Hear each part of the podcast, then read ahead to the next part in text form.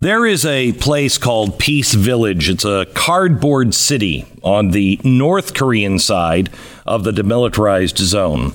It's a facade, it's a lie.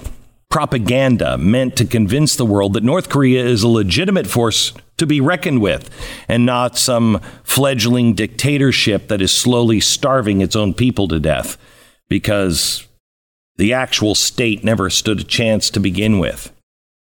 Today's guest on our podcast knows all about the sophistication and brutality that goes into maintaining this illusion. You are about to hear an incredible story. It is the story of true freedom. It's right there in the in the midst of the title of her memoir, In Order to Live: A North Korean Girl's Journey to Freedom.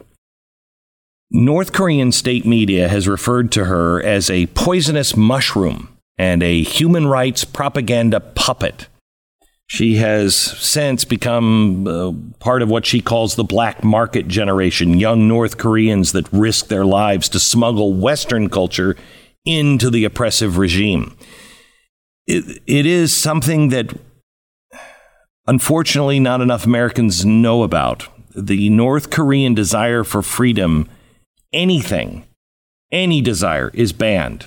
Things like freedom of speech, freedom of religion, even freedom of movement are pipe dreams. They're delusions.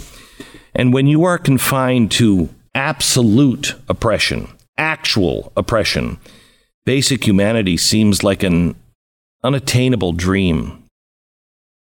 For North Koreans, the, f- the freedom or the ability to even watch a movie made in the West is unthinkable. The stakes are so high if North Koreans are caught with media or unregistered, uh, unregistered devices from South Korea, you can go to 15 years hard labor in a prison camp for that.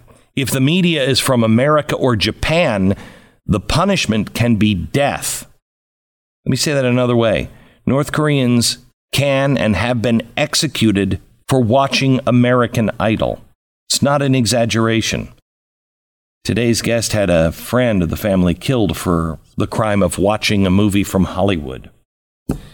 I don't care how much you might like Titanic, but your enthusiasm pales in comparison to the the liberating enthusiasm of today's guest experienced when she watched a DVD of Titanic that was smuggled into North Korea at the risk of death.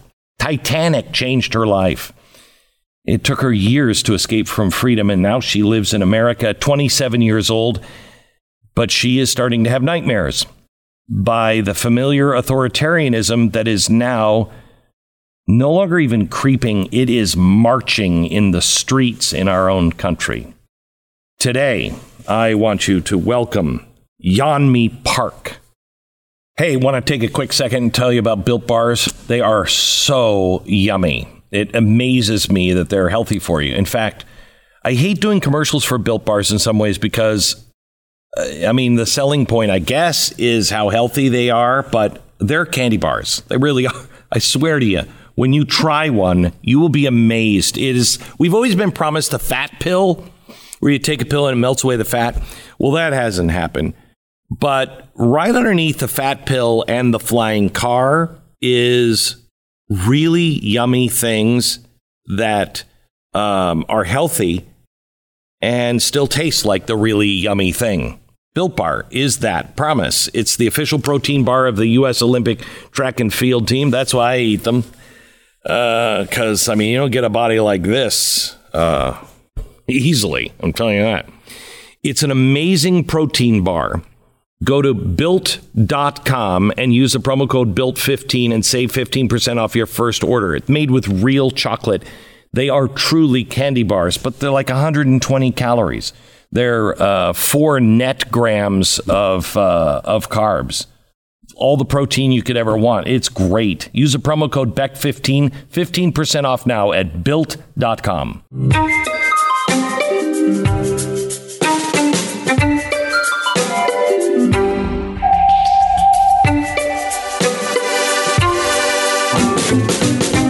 Yeonmi, what a privilege and honor to talk to you.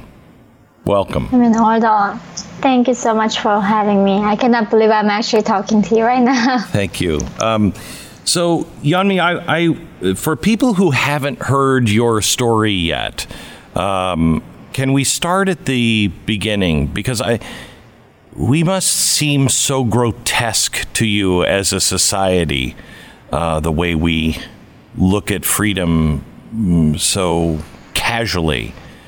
Tell me what life was like in North Korea growing up. Yeah, I think uh, so. I was born in North Korea at the end of 1993. That was right after, years after Soviet Union collapsed. And North Korea is a central governed economy. So it's a socialist. There's no private property. And of course, you know, the regime tells you what to do, what to see, you know. Literally, they decide how much individuals should be fed based on your uh, which is a birth class. So even though North Korea began as a communist country, the interesting is that they made a country into the most unequal society by dividing classes. So based on what your great grandfather did during the revolution or during the Korean War, mm. that your birth status determined. So there's a big three categories of classes, and within three categories, they divided into 50 different classes in socialist North Korea. So is before there, I was born, is there any way to break out of those classes? I mean, can you advance at all ever as a family? No, because uh, when when your great great grandfather does something, which means your blood is tainted. So therefore, in North Korea, this thing called guilt by association. So you, by being associated to that person, you are just guilty. And that's how they prevent people to rise up. And also, I mean, so there isn't such a thing called even marrying up. If a woman is coming from high class and man is from bottom class, when they marry, women goes down with the man. That's how they prevent mixed with the class. So they really do everything they can to try to not mix them together. And people stay in their class forever for the rest of their lives. So where does uh, honestly where does hope come from when you are when you are a slave to what your great great grandparent did? Hmm. Well, there's no hope. There is no forgiveness. There's no mercy. There's no moving forward. You are forever doomed. But the thing is, the country brainwashed the citizens to the point that we don't even know that we are slaves to the you, dictator. We don't even know. we no don't idea. even know that we are isolated. No, we don't. We don't even have the word for oppression. We do not have a vocabulary for freedom. It's like George Orwell's 1984. Why do they create this double speak? Right? Who controls the language gonna control their brain, their thinking. So the regime purposefully eliminate this concept. Like even depression, say, how can you depressed in the past, I mean, in the socialist paradise? Therefore, you people are not allowed to even know what depression is. And how, that's how we don't so even know you, what I. What, what did you think the world was like growing up? What did you think the outside world was like? So North Koreans still do not know the existence of internet. They don't even know what internet is. And not to mention that they don't even have 24 hours electricity. And nobody can go to into North Korea, nobody can get out. And therefore, I never even seen the map of the world. I knew Americans, I knew Japanese and Chinese, but that's all about, I think maybe Russia as well, like four countries. And they didn't tell us even that I was Asian that was a thing that Kim, they said that I was Kim Il sung race, the, the, the leader's race. And North Korean calendar doesn't begin when the Jesus Christ was born. It begins when the first Kim was born. And they do not teach us anything before Kim's. And history doesn't exist in North Korea. So what when when you because I know I know uh, Titanic played a huge mm. role in in getting you out and, and giving you the desire to see things.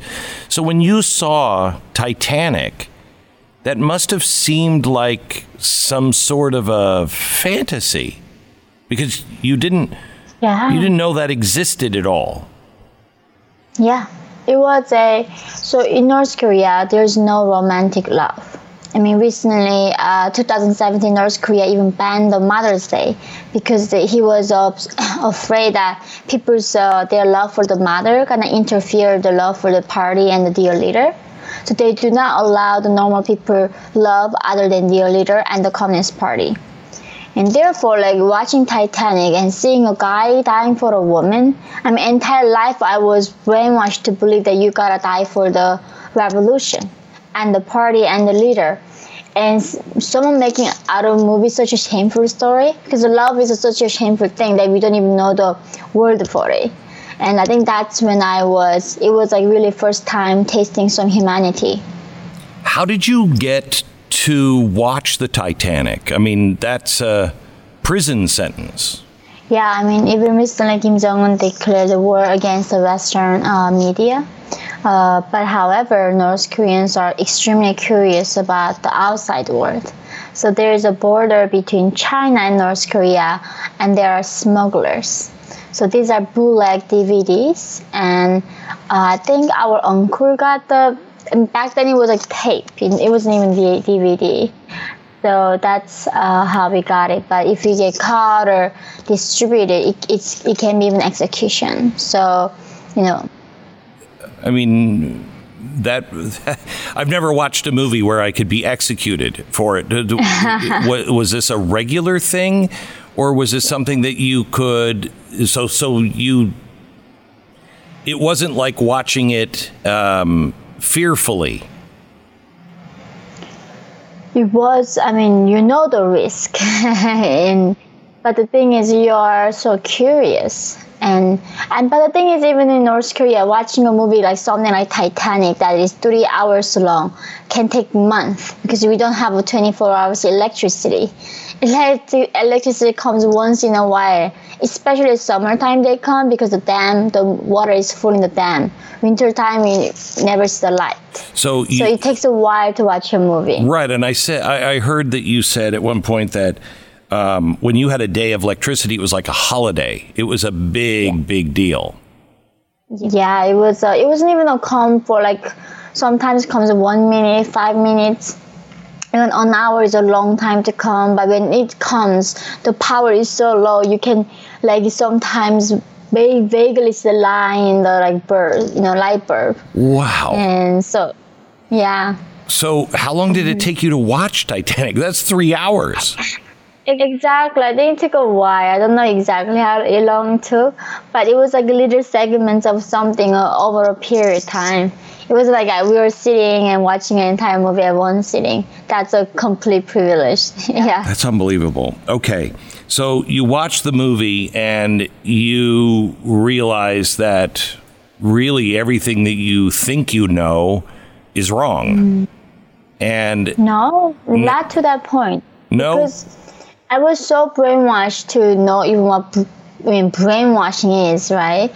But it just made me feel really weird, like why uh, there's no political message, why there's no propaganda, and I was wondering maybe somebody died after this movie, but it wasn't to the point.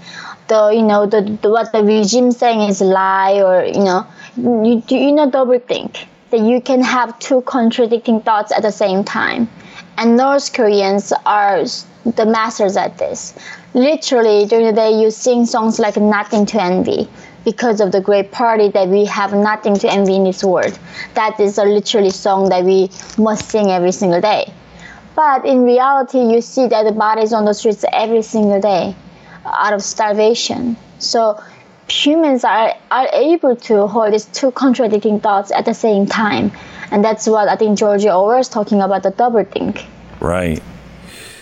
Um, I, ca- I just can't imagine what your childhood was was like, and we we here think that you know our founding documents we hold these truths to be self-evident.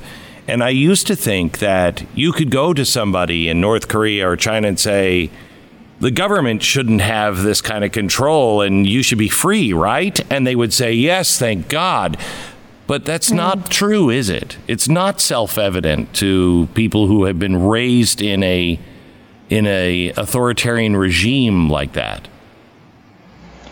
Yeah, I mean, that is a thing. Like when we born, a lot of people here like they they think humans know what freedom is, what human rights is.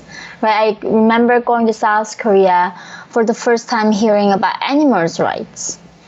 And I was like, what do you mean animals have rights? You know, I did not know I had the rights as a human being. So, of course, in, people in North Korea do not even know what human rights is. So these things are it's a conventions. I mean, even founding fathers, it's not like they knew when they were born, and that's why the civilization is important. We are keep evolving, right? We are. This is the inventions of humanity. It's not something when you when you came to this earth we just knew right away. Right. So, what is the after the Titanic? You you watch this, mm. you see love uh, between a man and a woman. You had not seen that in your own home with your mom and dad? No. No. Uh, they never even told us they loved us because there's no word for love in North Korea. And the romance is uh, something shameful thing. The only reason people marry and meet the other person is because they want to be loyal to the party for the revolution. Individuals exist because we are the revolutionaries and the worst thing that you can be in North Korea is being individualistic. I mean, in North Korea, we cannot even say I. When I say I, I have to say we. We love red color because the regime says red is a revolutionary color. You know, we love our country, so there's no word for I in, in that country. That's how they control our, you know, our minds through the through words. I don't think most people even comprehend that. Um, that that that actually that kind of stuff actually exists and goes on. Um, mm-hmm. all right, so um, what happens after you watch the Titanic and you're starting to have these thoughts? What what happens next? Well, I mean, I watched it, and then, but the thing is, you know, the regime make us starved on purpose. It's man-made famine. So the regime knows as North Korea right now, if I'm there, if I find something to eat for the breakfast, right, then I'm gonna worry about what am I gonna eat like for lunch. If I make it to lunch, I'm gonna make worry about dinner. Once I make the dinner, I'm gonna think, okay, I made one day on earth. How am I gonna live tomorrow? How am I gonna find food to survive tomorrow, right? Every single hour is a survivor and that's it's a Hunger Games. It's a North Korea. I mean, Hunger Games copy North Korea. Basically, they there's a capital. They divide districts. North in in the Hunger Games, 13 districts, right? North Korea is more eight districts, and only the people in capital get everything they want, and outside of capital, people are starved on purpose. So people don't think about the meaning of life. We don't think about you know how what is art, right? What is philosophy? all we thinking about is how am I gonna make a next meal? How am I gonna make it until tomorrow? So that is, you know, so even after that watching that movie, it wasn't a thing in my mind, like what was that? It just it was weird why something like that exists. But I had no time to thinking about those things. It was just survival. How am I gonna find food? And so to get out of North Korea, how did mm. this how did this happen? Who, where did that idea even come from? Yeah, so there's no internet. I never even seen the map of the world. So you never you know, saw a map. Even, no, I didn't even know what the, what the race was. I told you I did not even know that I was Asian. I thought I was Kim Il Sung race. So you know, there, I had no clue. There's like Arab, black, white, you know, Indians, like all this like race. I did not even know that. So, but luckily, I was living in the border town of North Korea. But in a, if you see the satellite photos of North Korea at nighttime, it is literally the darkest place on earth because they don't have lights at night. So I was able to see lights coming from China at night. And then I was wondering, maybe if I go where the lights were, I might be able to find a bowl of rice.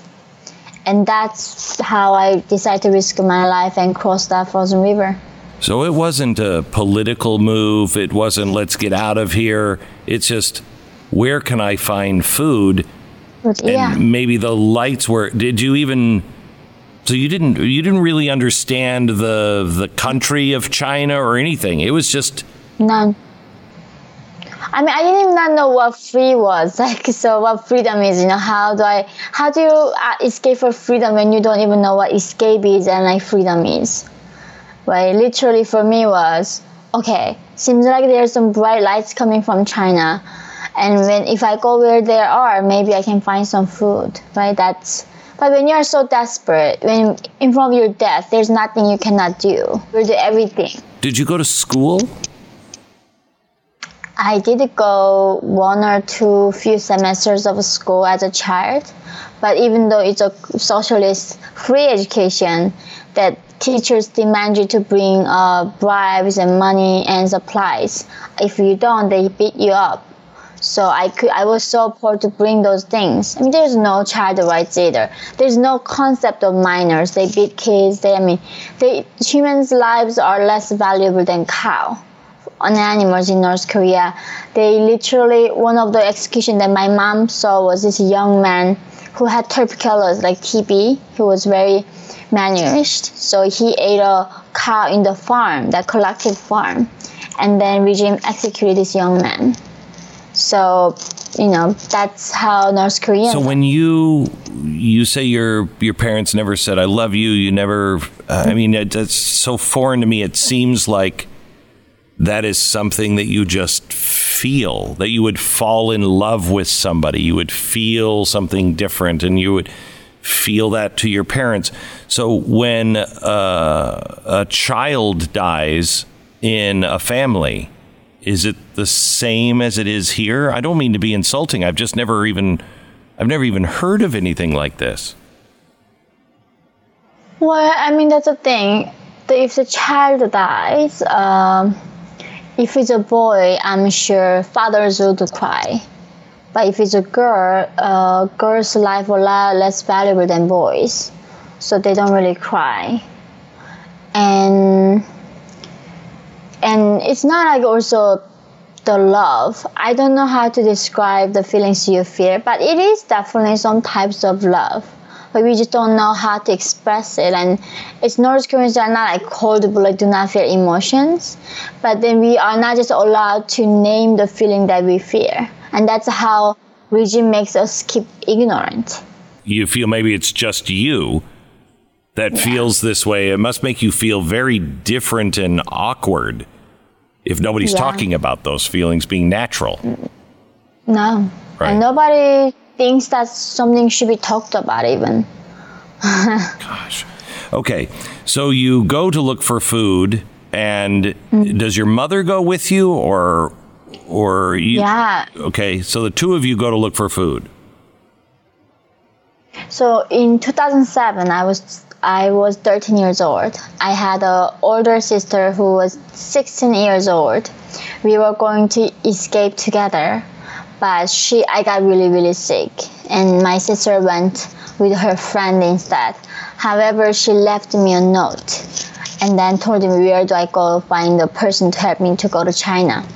So when I found the note, uh, I asked my mom to come with me, and then when I met the lady, she said, "Okay, oh, of course I can help you to go to China." And that's when I told my mom, "Can you come with me?" And the same day, this lady was helping us to go to China, but uh, I didn't even ask why she was helping me. It, I, we were so desperate. It doesn't matter why they are helping you. You know, if you stay there, you're dying anyway, right? Why does that even matter? And so, she was not a good person. It's hard to say. So yeah, basically, she was a human trafficker. She sold me to Chinese people. But the thing is, that's a life is that things are not that simple if she didn't sell me, I would be dead since 2007. Because she told me that I'm here today, I'm alive. And you were sold and there's your life is uh, i mean there's it's conflicting stories even the yeah. the death of your father so I, I, I, don't know what's right and what's what's not um, but i have read that you were you were a slave sold into slavery yeah. if you will was it yeah. sex slavery because i've read someplace that you were selling for $260 and your mother was sold for $65 yeah. It was mm-hmm. that a sex slavery thing or was it just slavery? It was uh, uh, so China had a one child policy under the Communist Party. And during the ch- one child policy, they killed a lot of girls, aborted the girls. And then most of them kept the boys, especially in the countryside. Therefore, right now, there are more than 30 million Chinese men who's eligible for marriage cannot find women. So this is where human trafficking happens when North Koreans go across that border to into China. Chinese authority catch us and send us back to North Korea to get killed. So then we are so vulnerable, we gotta hide from the Chinese authority. Then who's gonna hide us? That's human traffickers comes in. So as soon as crossing the frozen river with my mom, the first thing this guy saying, I wanna have a sex with you and I'm 13. I never even seen, I never even knew what sex was. There's no sex education in North Korea. I never even seen people kissing on TV. So, and then my mother offered herself, but afterwards they told us that if we wanna live in China, we have to be sold as a sex slaves. And they sold my mom uh, away from me for I think it's over $65, and they sold me for less than $300 because I was virgin and that's somehow expensive in China. And that's how I got separated from everyone that I knew. So, how long did that last? Uh, it took several months and I was bought by another human trafficker. So in China, there's a lot of human trafficker ring, it's a gang, almost ring, mafia ring. So one human trafficker says me, make a margin, send me to another human trafficker and that trafficker was a Han Chinese who bought me. Uh, I was going to kill myself, and then he said if I become his mistress, he was going to help me to bring my family to me. So I did become his mistress at 13, and he brought my mom back from a farmer that he sold, and he brought my sick father from North Korea, and that's how I saw my parents again. So how do you feel about him? I mean, because he was helping you, but he was also using you. That's the thing. I I forgave him long time ago. There's um, in a lot of times I'm grateful because without him I would not have saved my parents. So you know it's always that I know at this point is that you know, through my journey, most of the things I learned is like what it really means to be a human being. Nobody is pure evil, right? Nobody is pure evil. Even this guy who was so heartless, raping 13 years old, still has somehow heart helping me to get my family. So, you know, this that's the thing. That's a ha- that's why all I can be is grateful. I cannot hate that lady who sold me into Chinese because if she didn't sell me, I would not be here today. You are stuck with this guy, and you meet Christian missionaries. Yeah, after uh, almost two years in China, uh, I met through uh, another nursing defector, a mission missionaries, and she told me uh, these missionaries would help us to go to South Korea and be free. And that's when the first time I heard free. And I remember I was asking her, I was 15 years old at the time. I was like, what do you mean? What do you mean like I'm gonna be free in South Korea? And for us, that freedom meant was wearing jeans, watching TVs, and nobody gonna arrest you for that. I did not think freedom meant like freedom of speech or like all these things. Freedom meant watching TV and wear jeans. So and to wear and jeans. Yeah, because in North Korea you get punished for that. You do not have freedom to even what kind of haircut you got. It was a joke for Westerners, but that's how little freedom North Koreans have we don't even have a freedom to have a haircut that we want to. When every single clothes, the song that you listen to, how you dance, what you watch, what you read, what you say, where you go, where you live, every single thing decided by the regime for us. And you you didn't have internet. You didn't really. Um, uh, you didn't understand freedom of of speech at all. Did, were there No. when you have the classes? Did you know that all of that or some of that stuff existed in capital city? Did you? Were, or were you so separated from any kind of knowledge that you didn't know life was different even in your own country?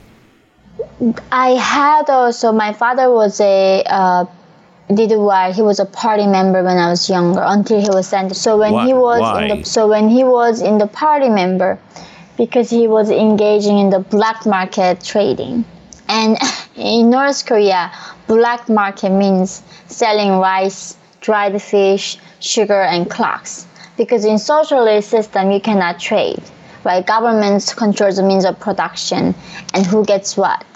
So, but the thing is, after 90s, so after Soviet Union collapsed, the regime is not decided not to feed the people, not to give us public rations.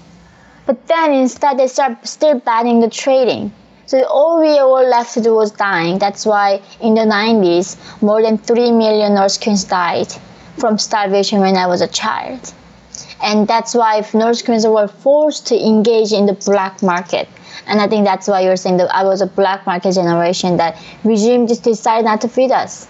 and only thing could feed us was through the black market, through trading. And that's how he was forced to join the market.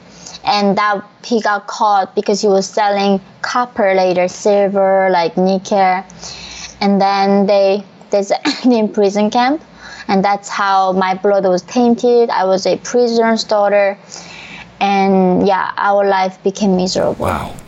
Okay, so the missionaries, and I don't think people mm-hmm. understand that there are these Christian, almost underground railroads uh, that are that are happening in North Korea, um, and they're heroic people. Heroic people. Um, what is the risk for them, and what? How do they get you? How did they get you out of of North Korea and China? So there are many, many, many pastors, missionaries got stopped by North Korean agent in China, got murdered, got life sentenced into Chinese prison camps for helping North Korean defectors. So there's many nameless people who have done that. These are hidden heroes. So one of these uh, missionaries helped us was uh, helping putting us in a shelter and taught us Bible. Several months of Bible studying, they told us uh, they could not literally going into desert with us, right? Only way for us to go to South Korea was getting out of China. But then we don't have ID or passport to get out of China and cross the border, which means then we had to walk across the frozen Gobi Desert from China to Mongolia. Most likely you might not make it. The chance of making is like one or two percent. One And or two percent. Yeah, it's and it was also minus 40 degrees in 2009 in February. So if you don't move in in that desert for even 10 seconds, you are gonna frozen to death. If the guards doesn't shoot you, your next chance of getting killed is also just being frozen there. And there are wire fences electrified like wire fences, you get electrified and that's why now nobody really crossing the Gobi Desert anymore. I think you were the one of the last few people try that Wow. path to escape. Um, so they set you out with food and a map? no, I mean everything gets frozen, right? I mean everything gets frozen in that. So we didn't even have much gear. We didn't even have gloves or scarves. We just had some like light jackets. My mom in 40 below temperatures? Yeah, uh, it was it was cold. I remember I never been cold like that in my life, but you know, it's but they gave us compass, and then say go north and west direction. The mid between the north and west direction, follow this path, and if you cross eight wire fences, that should be Mongolia, and then we crossed. I think for in my memories over like 16 wire fences some people remember 12 wire fences depending on how what we thought about but eventually we got into Mongolia. We got caught by Mongolian soldiers, and they helped us to go to South Korea. So they there. were friendly. They helped you. The Mongolian soldiers weren't. So they, when we got caught by them, they were trying to send us back to China. So Chinese would send us back to North Korea to be executed. So we have brought these like poisons and lasers with us because going back to North Korea, get tortured and executed is a way painful process than just killing yourself right there. So we all ready to die when that happens. So when these Mongolian soldiers were trying to send us back, we all got out the like laser and poisons. And then that's they was like, okay, we cannot let all these eight people die. And they de- they decided to reach out to South Korean embassy instead of the Chinese one. God was with you. Um, all right. Yeah. So you get to South Korea. Take me now how you got to America.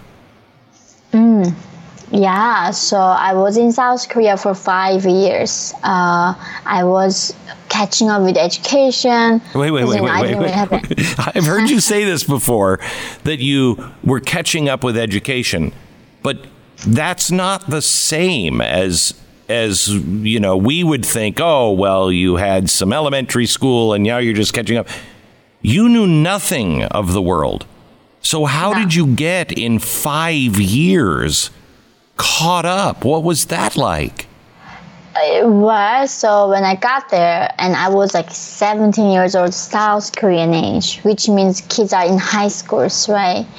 And then they did a placement test on me, and they were like, "You need to go to school with a six, seven years old." Because I never even knew what the plus or addition or you know division, or never even seen the map of the world. I don't even know what continents are. Not even mention the countries. So, and of course, I was not gonna go to uh, elementary school. So I took GED. I crammed up from, you know, elementary, middle, and high school education 12 years into one year, and I told myself. And I took GED. I got a high school diploma, and then after I arrived in South Korea one year after, I went to university. That I mean, that is remarkable in and of itself. Um, you come to America. Well, before I get there, tell me, tell me what the experience. I mean, I remember when I was. I'm a self-educated man, uh, and at 30, I really realized I was a dope and I didn't know anything. And so I really went and applied myself, and it was such a great period of my life of seeking answers. You know, not not just going through life and having to go to school, but actually wanting to know. And the things that I learned at that time period, it was a really special time in my life. I got to imagine it was the same for you. What were the things that you learned that you sat back and just thought, ah, this is incredible? Yeah, I think that was the thing. So after going through all of that, arriving in South Korea, they were saying, "Oh, you know what? The Americans are not bastards, and South Korea is free, and they are not colonized by America, and Korean war started by Kim Il Sung, not Americans. And by the way, Kims were not gods; they were like dictators. So everything that you believed was a lie." And for me, it's like, so if everything that I believed was a lie, how do I know that what you're telling me is not a lie? That I did not know how to trust again. It was, it was like, I don't know what you're telling me is a lie or not, right? But what helped me was when I was reading this book called Animal Farm. Called what? That was Animal Farm. Okay. Oh, Animal Farm, but George Yeah. Orwell. Okay, yeah, yes. That book really explained to me what happened to my country.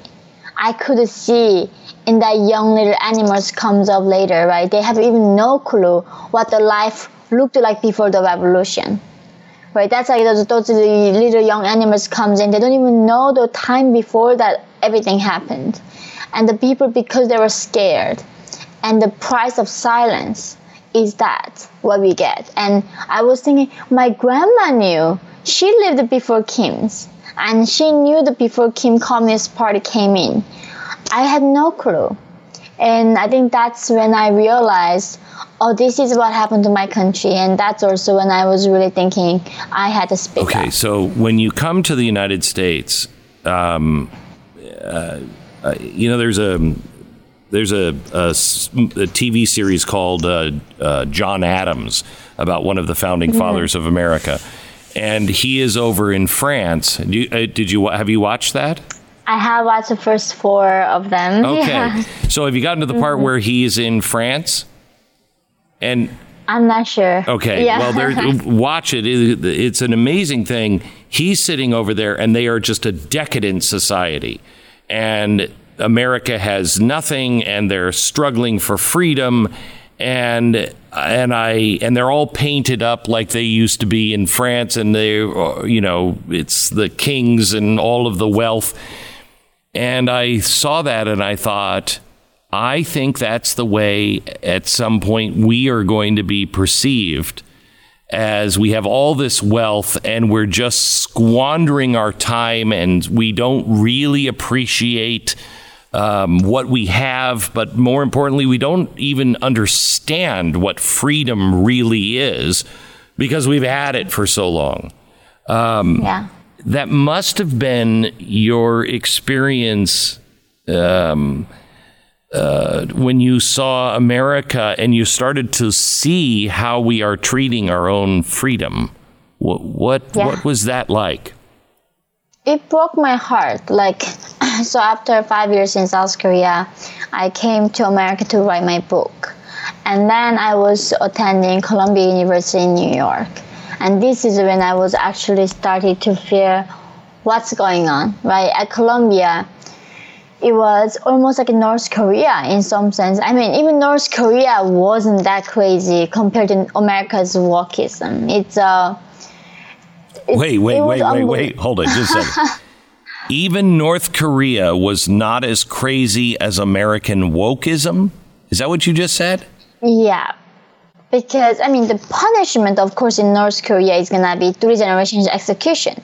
But the thing is, the, I mean, in at Columbia, they teach you sensitivity training, right?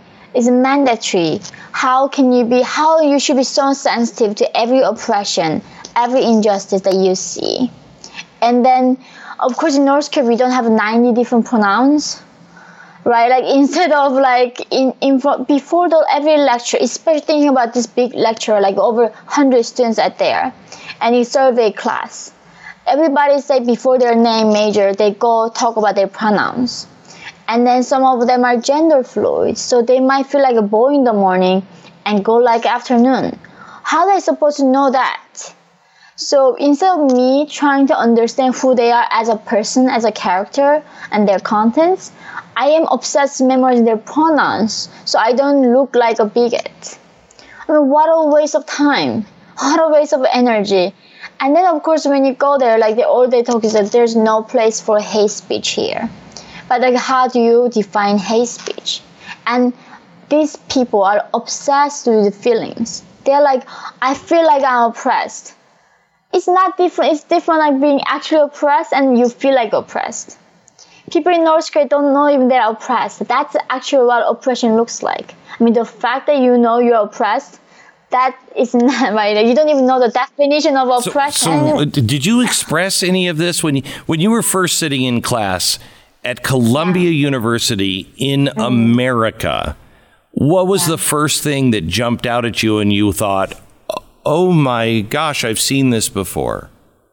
So it was like that. I remember at the this orientation before the even classes at the the students mandatory orientation before your courses begin, and the first person comes in and then she was asking, oh who the, you know this like oppression, this uh, infiltration of this hatred is everywhere embedded in our constitution, embedded in every system that we see. But for example, who likes to read Jane Austen? And me is like I love reading, and in North Korea there's even no love stories. I love to read things that was before Kim's, right? And I was like, yeah, me, I love Jane Austen, and then, like she was almost saying, oh, this is the kind of example that you don't notice. She was saying Jane Austen had a colonial mindset. She was benefited uh, from colonialism and she believed in white supremacy and racism. Therefore, by reading her work, you are subconsciously becoming racist and you're being brainwashed by her. And this is how you need to watch out and be sensitive to every single thing that might, you know, has an injustice. And that's why North Korea and regime always says like, you, you don't know how many layers of enemy infiltrating in our country. And that was like the, my first orientation. Uh, did you say anything? No, because everybody was looking at me. And then a few times I tried to speak up. I remember in this class, like Western civilization music. And before even the class starts, the professor asking your pronouns, blah, and then they were saying, who has a problem studying Western civilization music? And everybody raised their hands. The reason is why they have problem with studying Western civilization music is that because white men who silenced and killed all minority groups. Because of their aggression, now we have to study these bigots who are like Mozart and Beethoven and it's a shame that we are not studying some guy from China or like somewhere in Africa.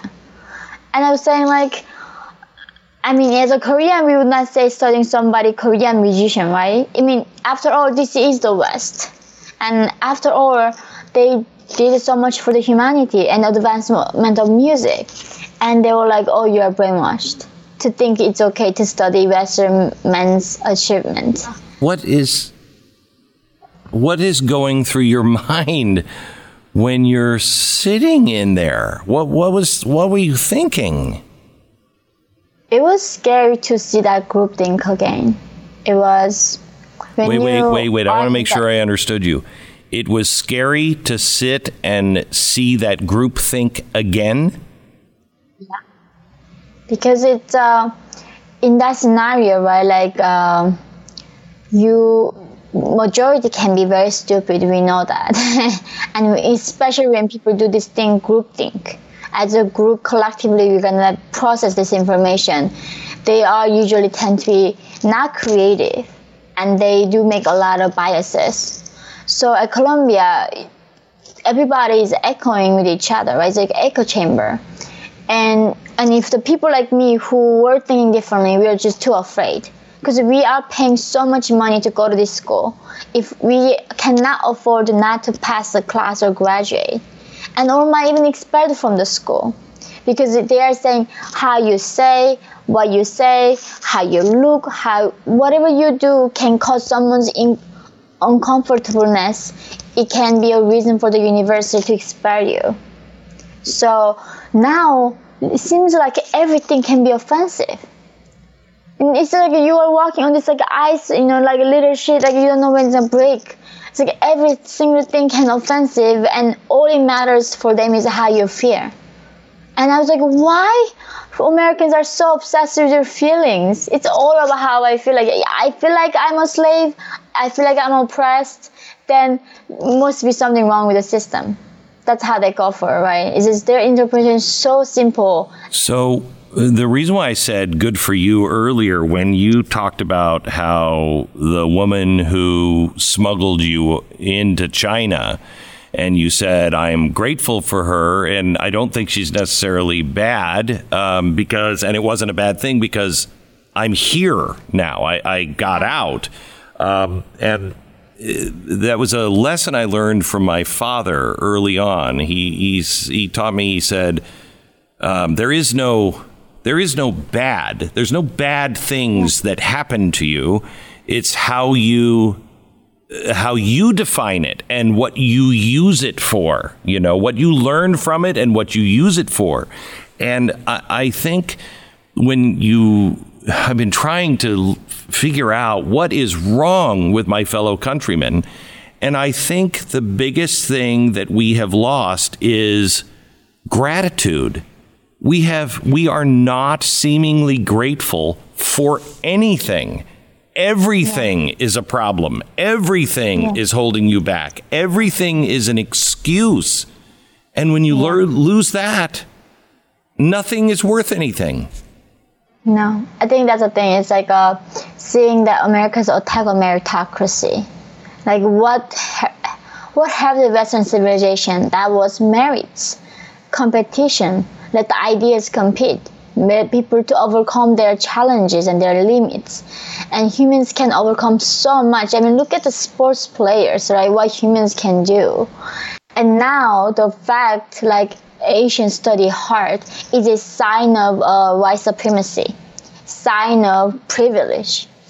And the fact that you are really want to do work well is it's almost oppression for them and that's like in north korea like you, you how much you want to work hard it doesn't matter because there's no incentive like it's just what kind of uh, family and bloodline did you born with and here in america it's like the same thing like what the heck is white privilege what the heck is like white guilt nobody today was born under any slaves. And it's exactly the same thing. Like I was not participating during the Korean War. I don't even know what the time looked like. It was my decision that I did not fight in the right side of the war.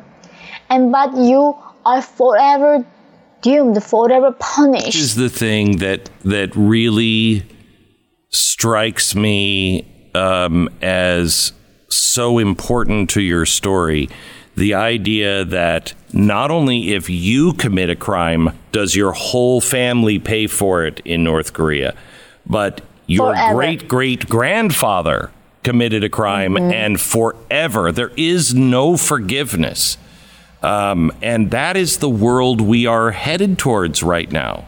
Tell me yeah. what, what explain to people who are on that bandwagon why that is a bad idea. It's not just a bad idea, that's not just. Nobody, I mean, when we are born, we are like very independent individuals. We are not lineage of something, anything, right?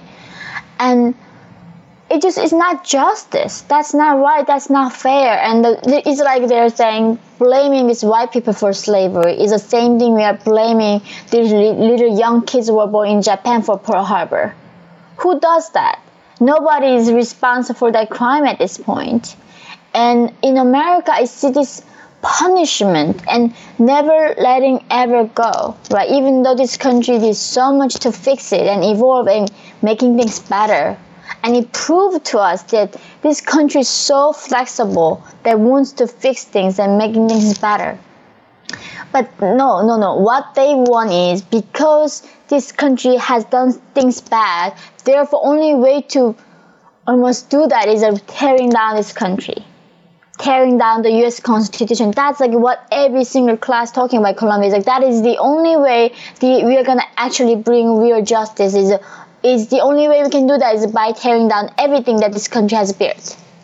You are um, when when you are um, looking at people and you say, well, this is you know they're they're part good, they're you know. Um, you know they're not all bad. They're not all bad, even though they did bad things. The guy who was was having sex with you at 13, yet he saved your family. Um, yeah. There is this thing in in people, whether they are actively engaging in what I would call evil acts, uh, knowingly, or if mm-hmm. they just didn't know any better. It's yeah. you can't judge the person just for justice. You have to look at the entire person, and we are throwing out the the the majority of what the West has done um, because mm-hmm. we made mistakes. Well, everybody makes mistakes, and you can't yeah. throw the baby out with the bathwater. Exactly. I completely agree with that. It's like whenever I look at this man, right, he was also a gang member as a child. He's coming from a very poor family in the countryside he didn't even have elementary school education. All he saw was violence. He never learned how to treat people better. And he never even learned how the world works. And if he wasn't born in that Chinese communist like country, oppressive country, he was born in somewhere like nice in European country or America, he might become a completely different person. His environment was so harsh and different And that's the thing, even though America has a very, very dark history at some parts, is that the judging it from our current perspective is is not the way to look at problems.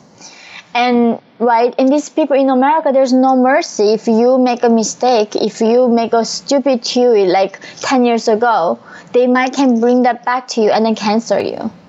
And that's what communists do. Like there's no forgiveness. There's no moving forward. They are gonna forever, forever like punish you for that, and you can never make it up. Mm-hmm. Uh, let me ask you a couple of questions here, and just just to get your point of view.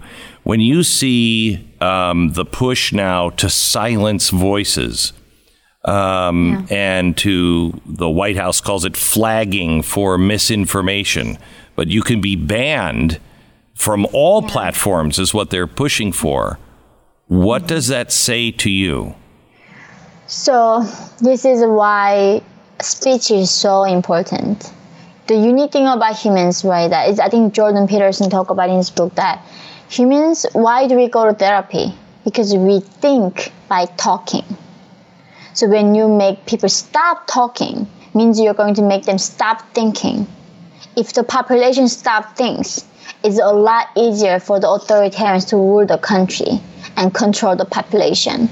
That is why whenever there's authoritarian rises, the first thing they go after is freedom of speech. Because that's how you control people's minds. That's how important it is for us to keep talking. That's how we only pursue and think and find truth. And this country now, it's almost like I think you know, fishes in the water never know that they are in the water because they were just born with it. And for Americans, like the same thing. They're born with the freedom, so they don't even know what life would be like without freedom because they, they just never experienced it. So they are like so naively because I think majority people are good. Not the extreme on the left, not the extreme on the like right. Those few really bad people. I think majority people have good intentions and these people now is like, oh, because we don't want Nazi to speak, we don't want the racist to speak. So I don't mind giving up a little bit my liberty and then silence those people and let government decide who is racist. But where's the guarantee that that government is not gonna corrupt? Because nothing is harmful to individuals than the government nobody, even this pandemic didn't kill as much as, I mean, Stalin or Mao killed human beings. The government is the most dangerous thing to humanity. And the fact that we are gonna give this like rights, I mean, that is the thing people don't understand. That is the price of freedom. That we have to listen to some people that we don't like. But the thing is, there's difference between action and and speech. This is mere talking ideas, and the people here have no resilience. They are what is this thing called triggered, right? All about safe space. If you hear something that you don't like, these people like popping into tears and they break down. And this is so, so sad. What happened to these people? Well, I do know education, um, um, bad education.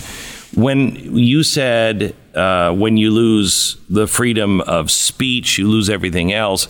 Um, can I just go through just a couple of amendments that we are constantly um, violating now in our Constitution? The first one is freedom of the press, which includes the freedom to question your own country and say, What are you doing? You, you, we have a right to petition our own government. We have a right to um, gather on the streets and and freedom of association um, without fear of the government and and the freedom to um, not just speak out, but the freedom of the press to question the government and even get it wrong sometimes. But they have a right yeah. to do that. Mm-hmm. Those are all things that you never grew up with. Um, no, never even heard of. Never even heard of. The yeah. tell me about your thoughts on the Second Amendment, which is the right to keep and bear arms. How would that have changed things for you? Well, I talked about it on my YouTube channel. Of course, that video got flagged. so last time, a few years ago in Hong Kong, we all know that with the Chinese Communist Party taking over Hong Kong, 75% of the Hong Kongers went on the street and demanded freedom and independence from the central government. But Chinese regime still take, took it over. Nobody, uh, without even taking the tanks, because we, nobody in Hong Kong had the guns. Imagine those 75% of people had the guns. Chinese government could not take them over like that.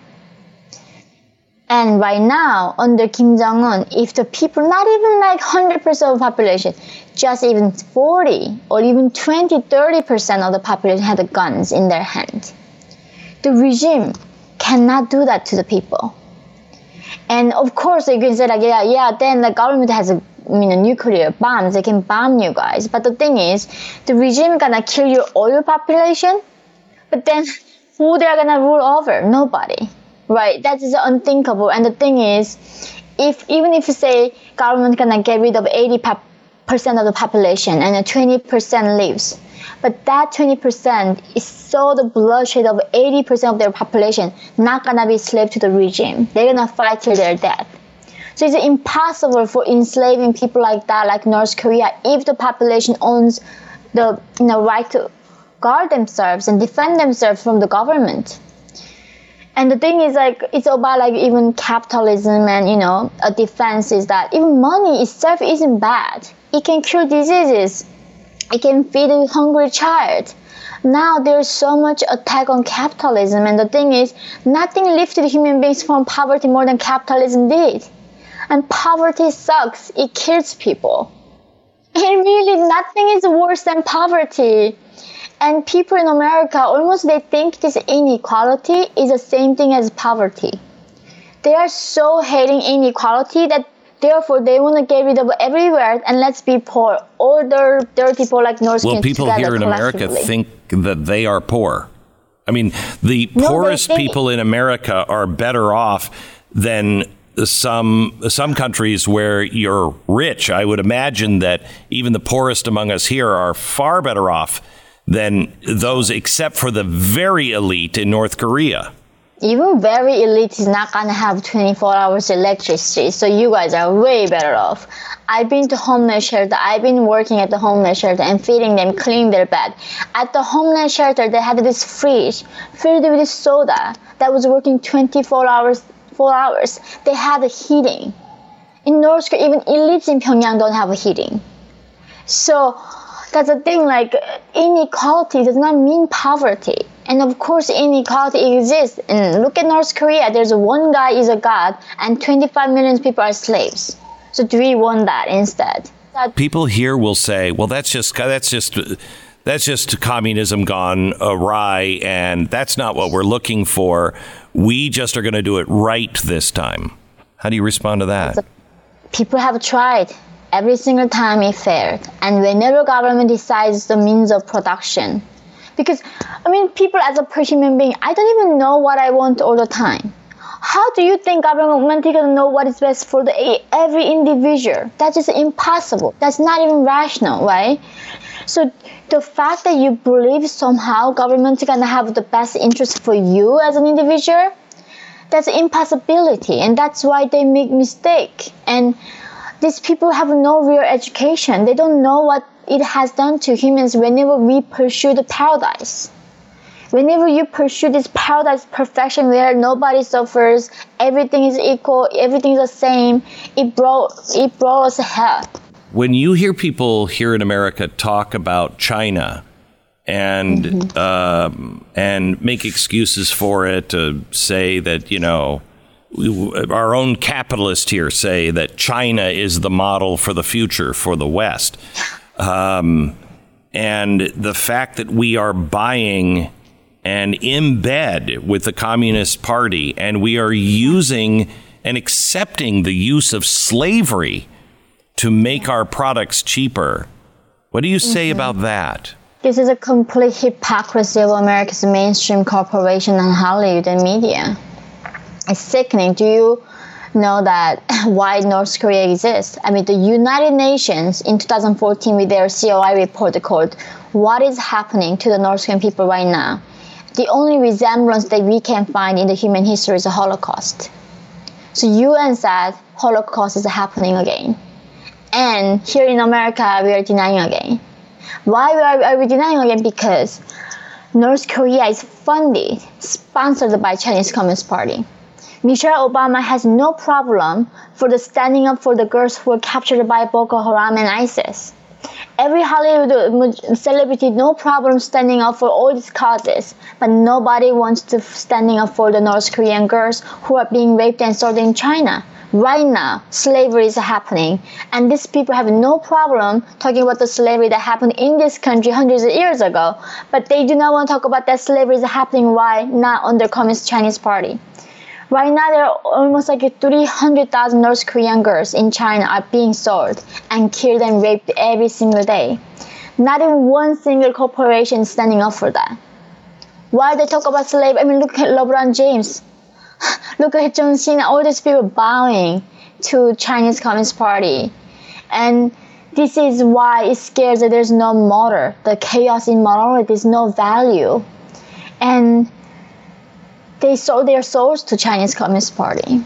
And it's a, it's an invisible world that we are in with Chinese Communist Party. And I don't think people know how serious this when thing is. When you look at what we have here far as tech, you must, it must, the internet and everything must be almost miraculous uh, to you. I mean, mm-hmm. 12 years ago, you were being you were being raped, uh, you know, every night by a by a man, um, mm.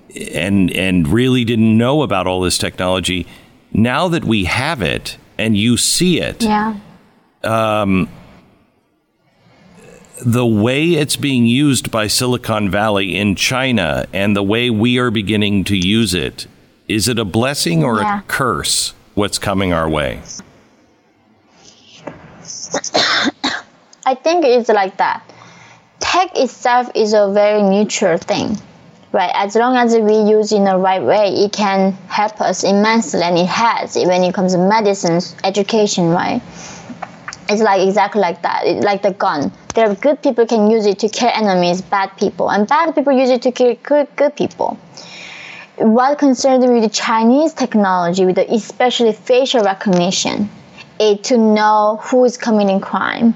And they give social credit scores. So if your social credit was low then you cannot even buy a t- bus ticket to, to go see your parents. That's what chinese regime does right now. And i thought that was only happening under the authoritarian communist party in china. But it is, seems like happening in america. Right now i mean government, U.S. government, I was recently here that they decided what is fact and not, and I'm gonna let Facebook know. So Facebook knows which one to plug and which one is not. So they are basically working for the government, and and this is a, it's it's the thing is I'm not an anarchist. I think we need the government to break down these tech monopolies, right? Like this is not some like a small individual company does something and it's not like some cake shop who wants to follow their religious like belief. That is okay, but when it comes scale of Google, Facebook, Twitter, this is the biggest monopoly in the world. And if they set the narrative and tell us what is true and not, then are we really free now? So I do think we are. It's it's it's unbelievable how fast fast this like the erosion of Americans' freedom is going away. I just I could talk to you all day long, and I know I've taken up too much of your time already. But no. but let me just ask you t- two more questions. Um, mm. The role of God and uh, and faith. You you had no hope. Um, your God was was the Kim family. Um, yeah how important is that for a free people to have a God that is a God of love and harmony and peace?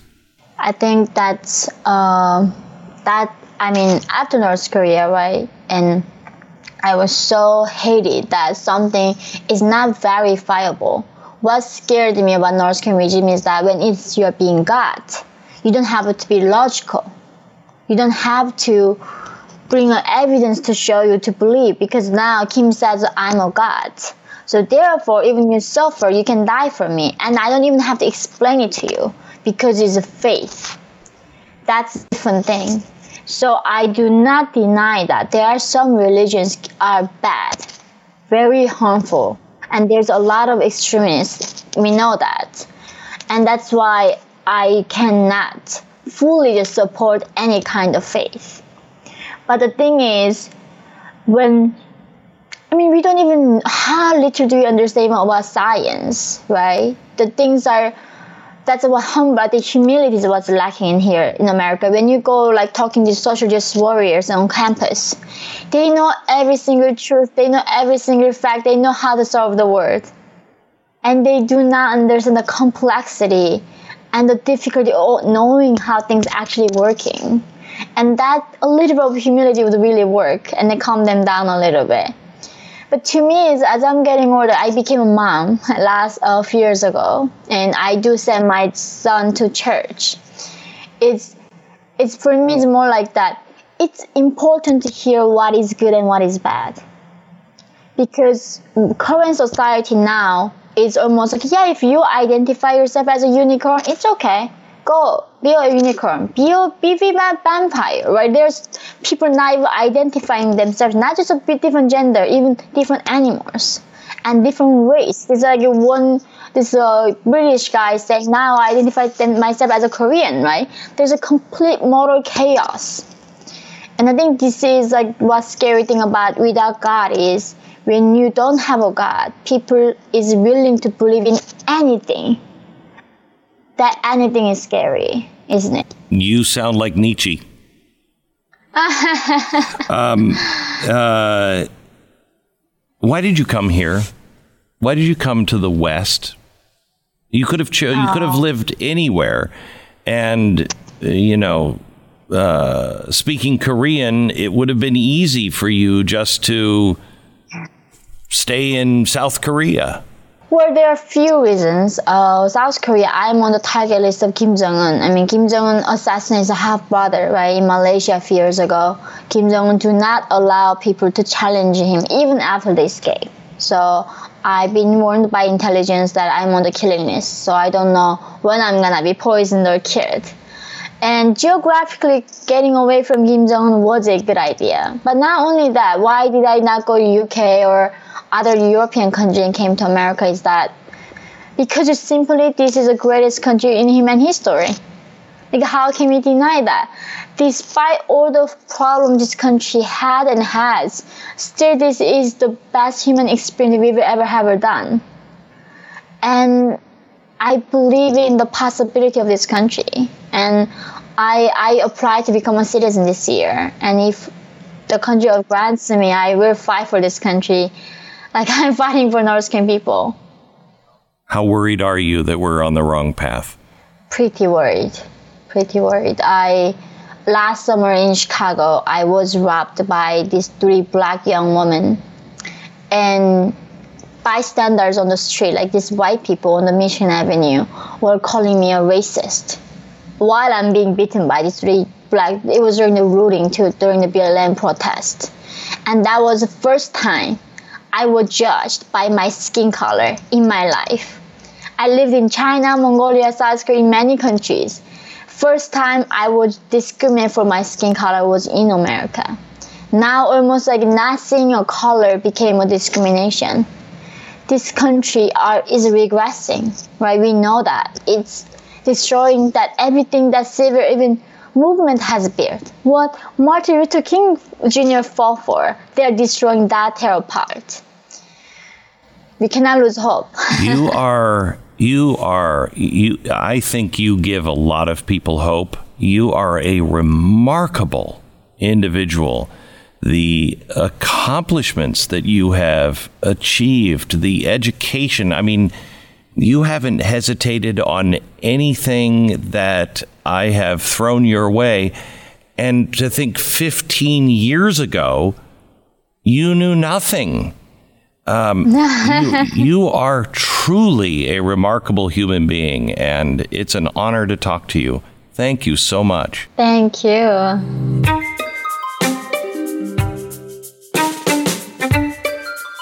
Just a reminder I'd love you to rate and subscribe to the podcast and pass this on to a friend so it can be discovered by other people.